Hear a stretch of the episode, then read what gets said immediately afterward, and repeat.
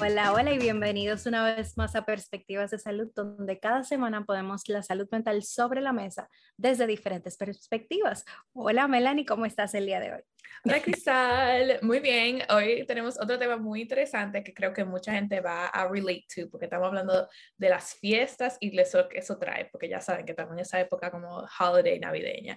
Pero antes de divulgar más en eso, voy a introducir a nuestra invitada esta semana, Priscila Mejía. Priscila, si te quieres introducir, por favor, decirle a todos quién eres y qué haces. Hola, hola Melanie, hola Cristal, muchas gracias por permitirme estar aquí en este podcast.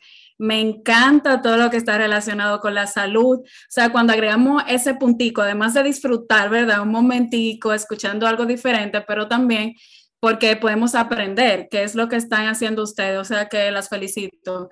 Gracias. Oh, yo soy psiquiatra en República Dominicana y también eh, tengo una especialización en adicciones.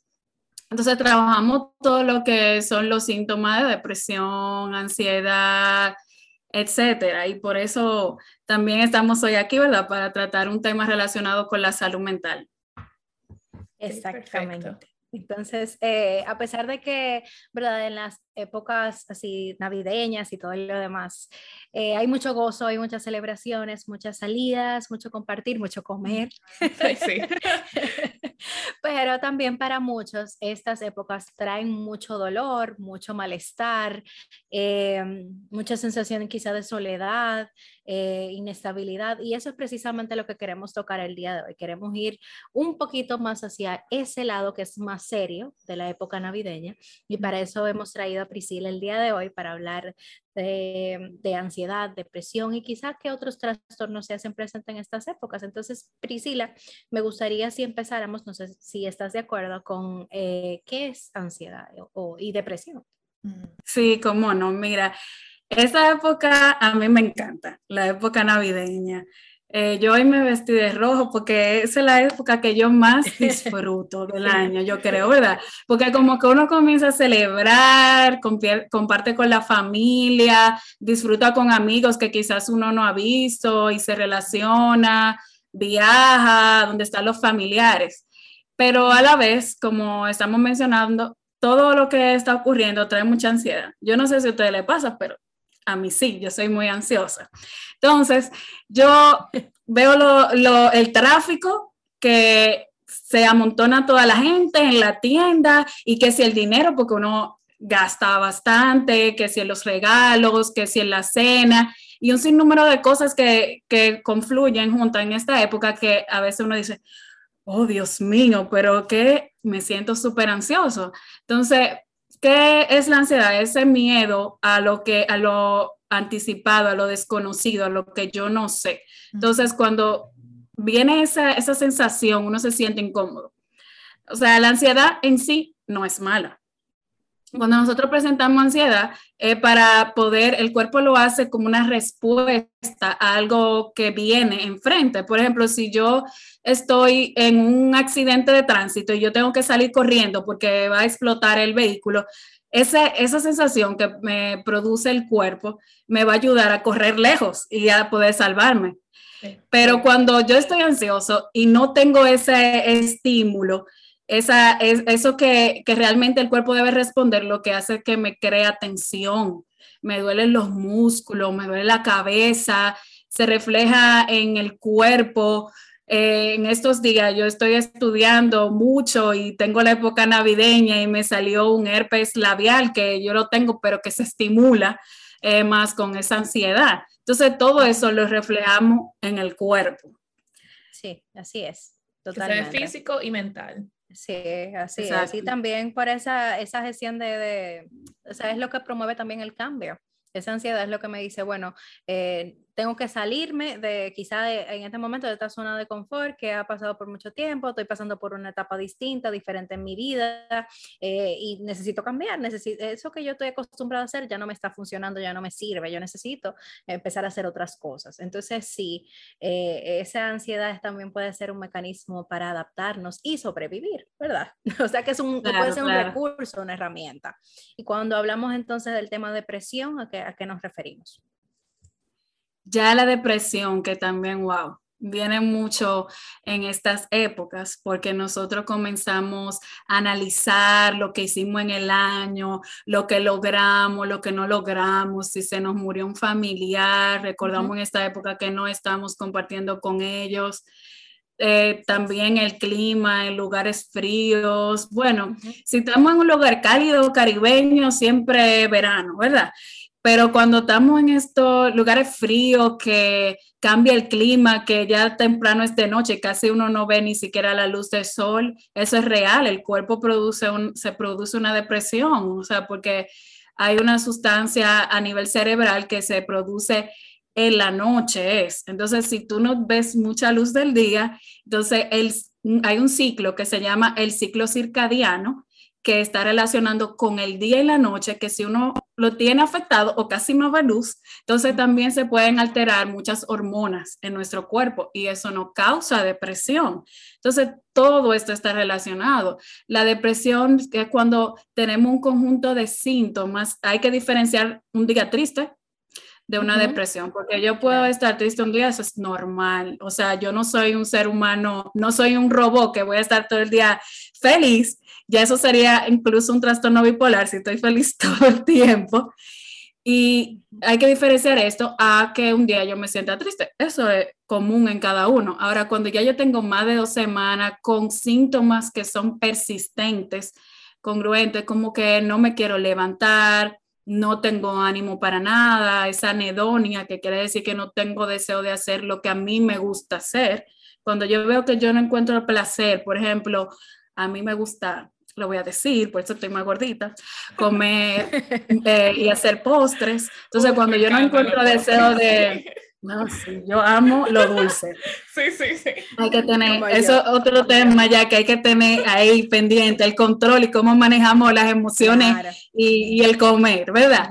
Pero ya dirigiéndonos al tema, cuando yo no quiero hacer algo que a mí me gusta, por ejemplo, a mí me gusta hacer postre, cocinar esas cosas, y yo no tengo deseo, como que me da lo mismo hacerlo o no, entonces yo tengo que chequear, ¿verdad? ¿Qué es lo que está pasando?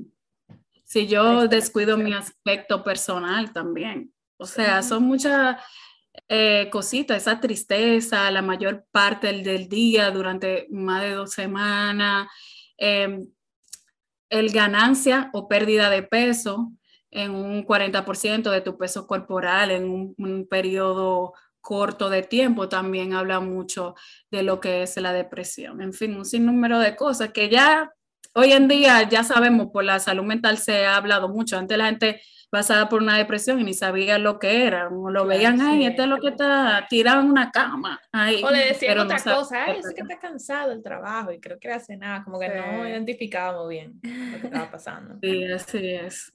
Y yo creo que eh, algo muy importante que tú has mencionado, ¿verdad? No desestimando para nada la parte emocional o eh, ¿verdad? La afección que viene de, un proceso o de un momento, pero sí hacer énfasis en la parte de que puede ser algo neurológico y que a veces eh, escuchamos frases de forma común como pon de tu parte, eh, eso es que tú no, tú, no, tú no te estás poniendo la cosa, tú no estás haciendo la cosa como tiene que ser, tu mente está en esto y que lo otro, o sea, a veces no se trata de, de que el ser humano o el individuo tenga que poner de su parte, sino de que el ambiente también afecta eh, lo que se está, ah, eh, lo que está pasando a nivel neuronal, lo que está pasando también en, las relaciones familiares, los duelos, las pérdidas, todo eso puede ser un factor y puede influir sobre tanto el tema de la ansiedad como el tema de la depresión. ¿Cierto? Sí, claro, y a veces las personas entienden como que, oh, tú no necesitas buscar ayuda, o como si tú buscas ayuda es porque tú estás muy mal. O sea, no. Todos podemos pasar por una depresión, una ansiedad, yo misma, ¿entiendes? Entonces, eh, buscar ayuda no es malo. Buscar la ayuda en psicología, de psiquiatría, en general, salud mental, te va a sumar, te va a sumar a tu superar el día a día, porque al final lo que es salud mental es estar estable en todo ámbito de tu vida. Y si tú tienes esa área estable, estable y tú puedes funcionar adecuadamente, entonces tú estás bien. Y si tú vas a un psicólogo o un psiquiatra para funcionar mejor, entonces, ¿qué tiene de malo? Sí, claro, ¿verdad? Si aporta tu bienestar, ¿por qué no hacerlo?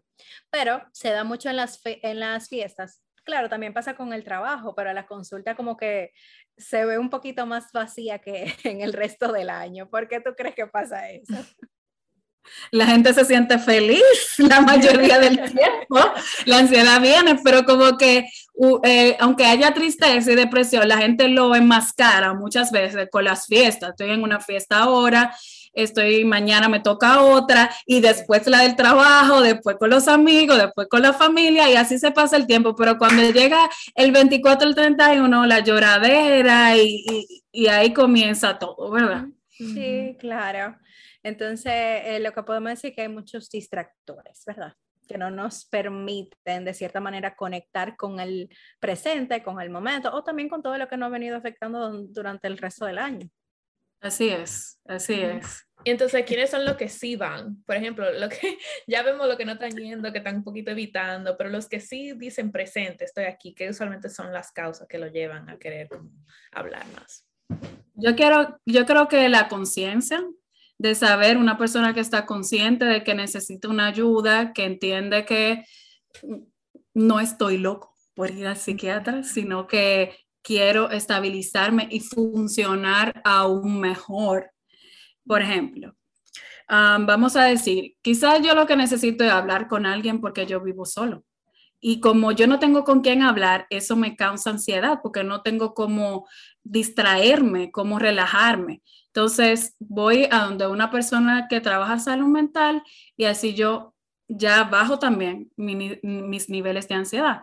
Pero a veces no es necesario solamente esa parte, sino una parte medicamentosa, porque a veces nosotros tenemos una ansiedad muy elevada y los medicamentos nos ayudan a, regular, como tú decías, Cristal, que no es solamente la parte eh, mental o física, sino que hay algo neurológico relacionado y a veces hay unos neurotransmisores que están alterados y con medicamentos nosotros los podemos regular. Entonces, a veces necesitamos ese toquecito que nos alivia porque vamos a suponer, cuando nosotros nos damos ese vinito, esa copita en Navidad, ¿verdad? Eh, nos bebemos un poco de algo que nos hace una depresión en nuestro sistema nervioso central. Entonces, hay medicamentos que hacen eso mismo, pero lo hacen una medida dosificada, o sea, sabemos qué cantidad estamos introduciendo a nuestro cuerpo y eso lo puede hacer un medicamento que ansiolítico. Y tú sabes lo bueno que es un ansiolítico, que cuando tú estás ansioso, tú te relajas y te sientes relax de lo mejor. O sea, que tú sabes que, tengo ese como eh, resource, lo voy a usar para porque sé que necesito en este momento. Exactamente. Entonces, si tú lo tienes, ¿por qué no usarlo? Entonces, a veces tenemos los recursos ahí, nos han hablado que busquemos la ayuda, pero nos quedamos como, ay, yo no sé, no sé si buscarla, ¿por qué? Por el mismo miedo al cambio, esa misma ansiedad a veces no nos deja eh, avanzar, pero debemos usarla, pero de manera positiva, vamos a buscar la ayuda, vamos a hacer el cambio con esta ansiedad, ¿verdad? Claro, sí, porque yo creo que eh, ya el ir a terapia se ha normalizado un poco al empezar a hablar más de salud mental, de lo que está a nuestro alcance, de los recursos que tenemos y todo lo demás. Pero lo que se ha normalizado un poquito más es, la parte de psicología, pero no sé si Priscila, tú estarás de acuerdo, la parte de psiquiatría todavía eh, eh, hay un tabú ahí, hay un miedo, hay... Exactamente, de no, al psiquiatra no, yo puedo ir al psicólogo, al psiquiatra no. Y si voy al psiquiatra, tengo ese miedo de, contrale, pero me van a medicar de hecho, yo he tenido pacientes en consultas que me han dicho eso, como que no, pero que yo no creo que yo necesite medicación. Yo, yo quiero intentar hacerlo solo todavía. Lo eh, cual, ¿verdad? Ojo, de que hay que esperar a que sea necesario, ¿verdad? claro, o sea, uno no va a poner un medicamento porque sí. Exactamente. Porque por eso es uno, antes de psiquiatría, uno hace medicina general porque tú estás tocando órganos del cuerpo. Estamos hablando que estamos tocando el sistema nervioso central, o sea, uno no va a tocarlo por cualquier circunstancia. Hay que hacerlo de una manera adecuada. Pero el medicamento yo siempre digo que es un 30%. te va a impulsar y te va a ayudar a mejorar. O sea, si tú lo haces en conjunto, te va a mejorar todavía. O sea, es en conjunto que trabajamos la salud mental. Por eso trabajamos psicología y psiquiatría, porque el medicamento te va a ayudar, como digo, un 30%, pero tú tienes, es como un árbol. Si yo limpio un, un, área donde caen esas hojas de ese árbol, se, está limpio en el momento pero el árbol va a seguir tirando más hojas. Entonces yo tengo que cortar la raíz. Entonces yo digo que el medicamento es una parte porque te ayuda a recoger estas hojas, a limpiar, a estar organizado, pero tú tienes que trabajar con terapia esas áreas que están en la raíz que hacen que esas hojas eh, crezcan. Entonces, eh, es una parte, el medicamento no lo es todo, pero si tú haces todo en conjunto, te vas a sentir mejor. O sea, no es lo mismo que yo haga dieta, ¿verdad? Que yo haga dieta con ejercicio para rebajar. O sea, si yo hago ambas cosas, yo voy a mejorar y voy a ver el resultado más rápido. Sí. Muy buen ejemplo. Sí, exactamente. Sí, eh, eh, pero exacto, o sea, que no se trata de que por tú tomar medicamentos, eh, tú estás loco, simplemente es una ayuda, ¿verdad? Esa, esa, es la palabra que tú has utilizado para utilizar tu propio término. Sí, voy a poner un ejemplo. Por ejemplo, eh, mi mamá la iban a operar en una ocasión de la, de la glándula tiroides y el anestesiólogo le dijo algo que ella la han operado antes, pero la forma en que se lo explicó la puso muy nerviosa. Entonces él le dijo, se te pueden caer los dientes cuando te coloquen la anestesia y te lo podemos hacer. O sea, le dijo todo lo que puede ocurrir que es real, pero la forma en que se lo explicó le causó mucha ansiedad. Entonces, al momento de la cirugía, ella ya se había preparado dos veces y las dos veces ella produjo síntomas, o sea, somatizó. Y dijo, hoy yo no puedo respirar bien, en otra que no podía, que tenía una infección de orina, pero todo era somatizado, o sea, todo era el mismo cuerpo porque realmente en su mente ella no se quería operar por esa por esa explicación que le dio el anestesiólogo. Entonces le colocamos unos medicamentos ansiolíticos, by the way, no fui yo, porque no debe ser un familiar, y em, ella se pudo operar. Pero imagínense que ella no hubiera tenido ese recurso, o sea, ella no puede operarse y era necesaria la, la cirugía. Sí, Entonces, son cosas del día a día, los medicamentos, porque a veces la gente cree como que son cosas como oh, extremas. Eh, la psicosis, que es la pérdida de la realidad, se ve, mm, o sea, el mínimo porcentaje de los pacientes que vemos. O sea, la otra parte ansiedad y depresión. Entonces, son cosas del día a día que nosotros trabajamos con los medicamentos. Sí, exactamente. Y así como tomamos eh, medicina, ¿verdad? Para eh, controlar la diabetes o la presión o, todos esos eh, factores que son físicos, pues asimismo nuestra salud mental también necesita eh, esa asistencia. Y es bueno también normalizar esa parte. Claro, hemos explicado que es un uso responsable de los medicamentos que no van a ser indicados si no lo amerita el caso y que no es simplemente porque, ay, yo quiero ser medicado porque yo me voy a sentir mejor. No, hay cosas que tú tienes que ir Porque hay extremos de... Ahí estemos de parte y parte. Y los medicamentos de psiquiatría también, mucha gente le tiene miedo porque piensan que van a ser adictivos. Pero es que no todos los medicamentos, un porcentaje minoritario son adictivos. Y los que son adictivos son controlados, son con una receta diferente y el médico te explica que si no lo llevas adecuadamente, porque todo se ve si tú lo llevas inadecuadamente, entonces sí te puede producir una adicción. Si tú lo tomas, por ejemplo, te dijeron que tome media tableta y tú se toma una entera, bueno, ya se va a ver diferente la cosa, ¿verdad?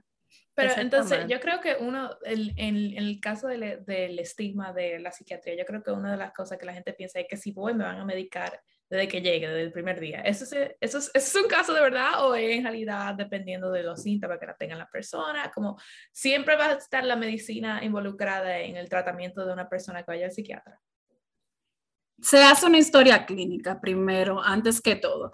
Recordar que uno no fue porque sí. O sea, si yo no estoy durmiendo, por ejemplo, me va a recetar algo para dormir, pero tengo que revisar, para eso se hace el historial clínico, eh, si hay algo en el organismo que me esté produciendo esa alteración. Por eso uno hace un conjunto de analíticas y estudios porque yo puedo no estar durmiendo por, eh, por lo que mencioné. Hay muchos casos hormonales que me pueden producir alteración en el patrón del sueño.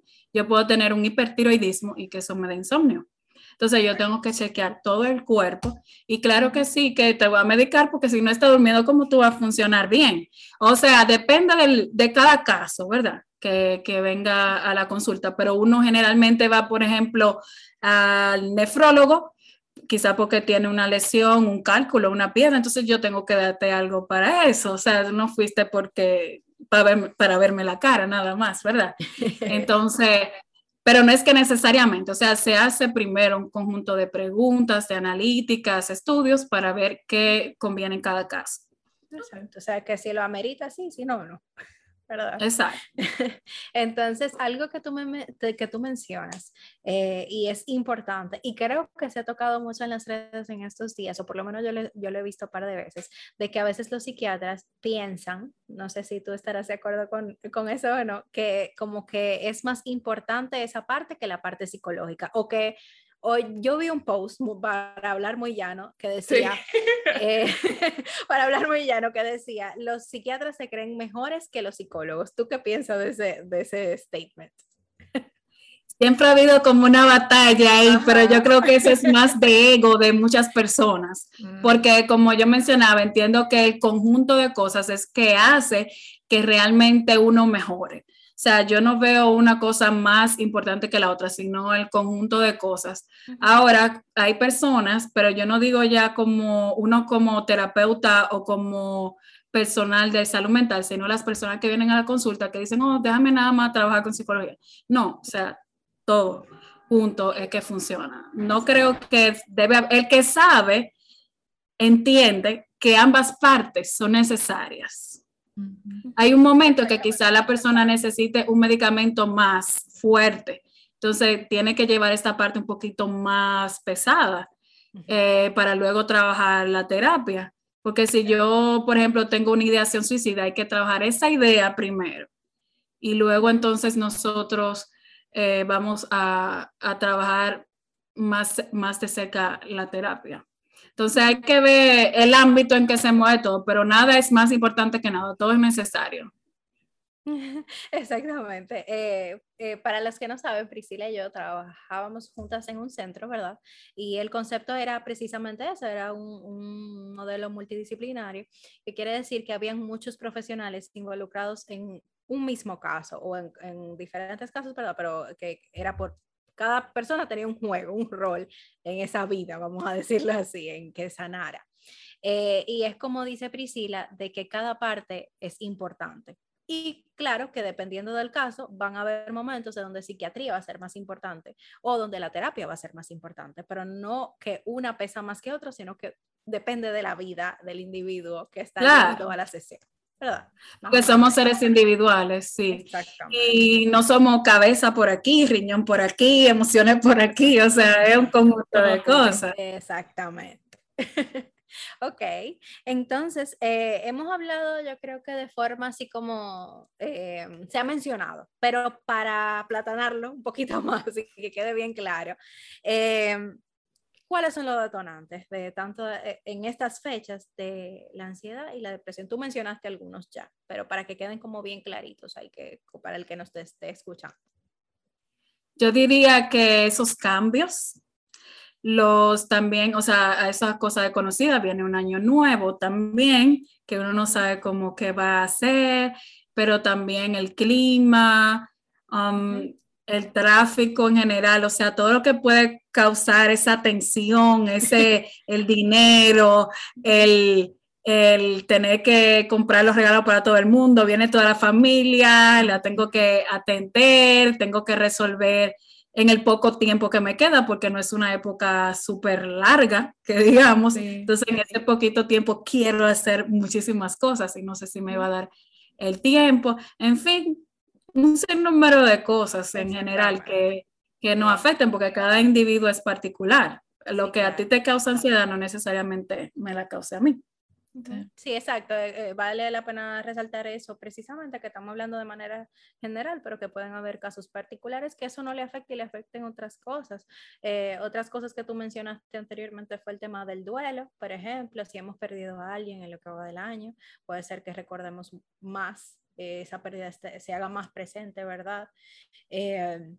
El interactuar con la familia, a veces hay conflictos, eh, a veces hay falta Familiares de límites. que no se llevan. Ajá, exactamente, cosas que tienes que, ser enfrentadas. Eh, con el tema del peso, por ejemplo, hay muchas personas que viven los comentarios de eh, tú estás comiendo más o estás más gordita. Mira, está como gordita tú, qué sé yo qué. Exacto. O mira, no voy a echar mucho en el plato. O mira, come más, come más, que tú estás muy flaca. exactamente.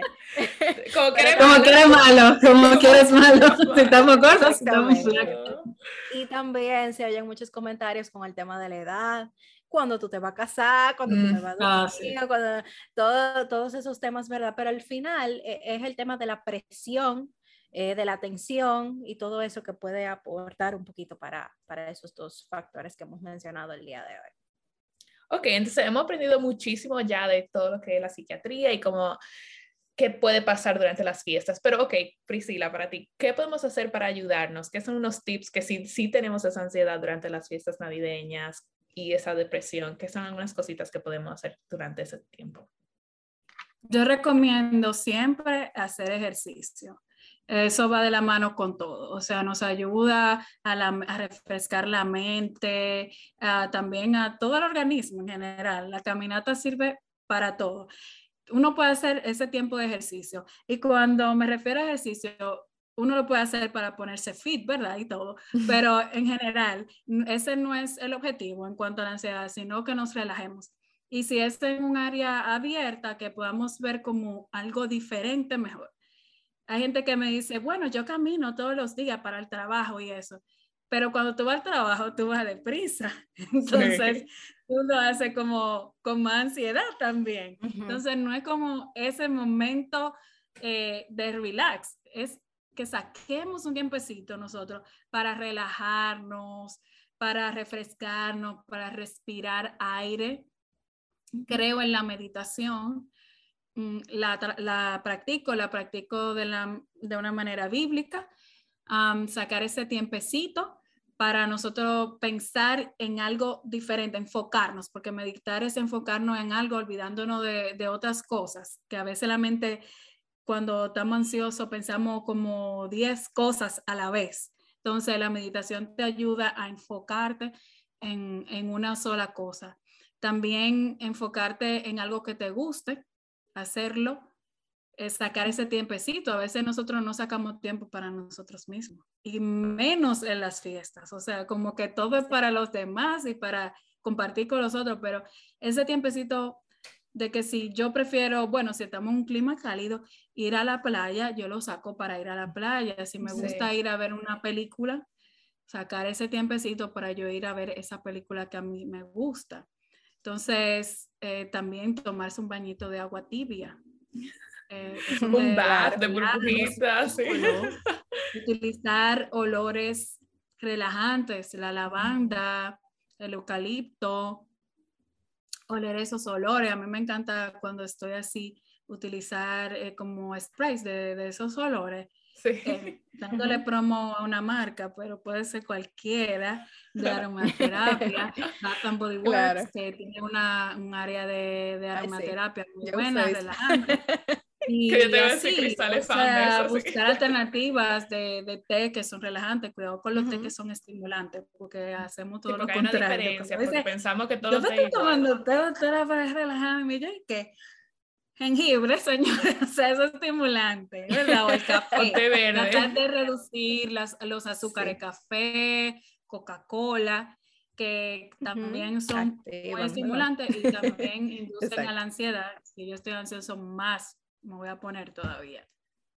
Exactamente. Tal vez los medicamentos, lo que lo tengan. Porque hay gente que comienza a dejarlo en la época. Ajá, que lo dejan de usar porque no necesita tan feliz y después todo se descontrola. Y, y con el tema del alcohol. Hay, mucha, hay muchos pacientes que van a consulta y te dicen, ay no, yo voy a esperar, yo dejé un poquito de la cita con psiquiatría porque yo quiero beber en las fiestas. Ah, sí, entonces no es que no beba, pero de justa medida y control porque estamos tomando un medicamento, ¿verdad? Exacto. Bien, yo creo que hemos resumido, ¿verdad? Un poquito de todo. Eh, creo que sería más adelante oportuno hacer una parte 2 para hablar de más términos así psiquiátricos, ¿verdad? Eh, y que sería muy interesante, no solamente en las fiestas, sino en otras épocas. Pero creo que también mucho de lo que se ha mencionado es autocuidado, ¿verdad?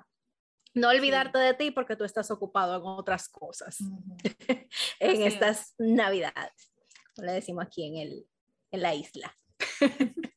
ok, entonces ahora pasamos a la dinámica, que no es más, eh, Priscila, que simplemente una palabra con la que tú te quedes el día de hoy. Puede ser una palabra o una frase.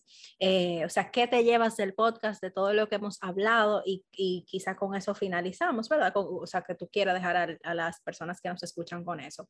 O tú te quedaste tú de forma personal también con eso. Como que lo que aprendí. Entonces, no sé si tú quieres empezar tú o empezamos nosotras, como tú te sientas más cómoda.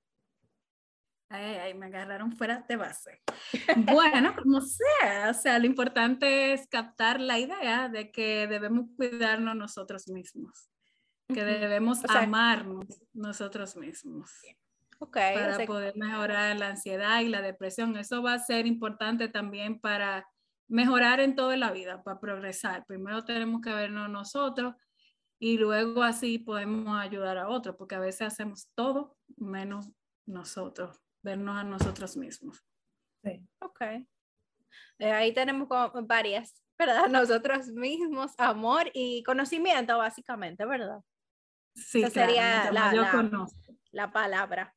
Y entonces, Melanie, ¿tú con qué palabra te quedas hoy? Eh, yo me voy a quedar con recursos, recordarnos que siempre hay unos recursos disponibles para nosotros usar, sea la medicina, sea el ejercicio, sea el estar más presente contigo misma o con los familiares. Eh, siempre utilizar eso cuando nos encontremos en ese momento como de ansiedad y depresión o un ching uneasy en general. Entonces yo me quedé con eso en realidad. Ok. Yo realmente, eh, déjame pensar. yo creo que, aunque no fue una palabra que mencionamos mucho, yo me quedo con la palabra complemento. Yo creo que no es una sola cosa la que te ayuda, sino que varias o varios aspectos en tu vida hacen ese, ese balance y crean ese bienestar. Entonces, la palabra complemento es con la que yo me quedo el día de hoy. Está súper bien. yo creo que lo logramos la dinámica de hoy muy bien, todos, una diferente. Sí, porque a veces tenemos iguales cada una. Sí, es verdad. Bueno, Priscila, te damos tantas gracias por acompañarnos en el día de hoy. Sí. Por animarte a hablar de tu perspectiva en salud mental, contarnos un poquito también de ti en esta época, lo que a ti te gusta, lo que tú disfrutas, pero también a ayudarnos a ayudar, ¿verdad? A crear recursos, herramientas y, y hacerte presente para seguir creando bienestar. Sí. Y Gracias a ustedes. Si tienes algunas redes o páginas que quieras eh, promocionar con nosotros, nosotros lo incluiremos también en, el, en la descripción, pero si querías hacer un shout out de algo o algún recurso. Sí, estamos en Instagram como Derea Priscila Mejía o en Facebook como doctora Priscila Mejía. Ahí nos pueden encontrar y estamos a la orden en todo lo que necesiten. Perfecto. Perfecto. A nosotras nos pueden encontrar en Perspectivas de Salud ¿verdad? En todas las redes, todas las plataformas. Todas las plataformas. Y también en Crystal Therapy Room. Entonces ahí pueden mantenerse en contacto con cualquiera de nosotros. Y nada, yo creo que Melanie. Sí, es mismo. Muchísimas gracias, Priscila, de nuevo. Gracias a todos los que nos escucharon en este episodio de esta semana. Y recuerden, one issue, two perspectives. Bye. Bye. Bye.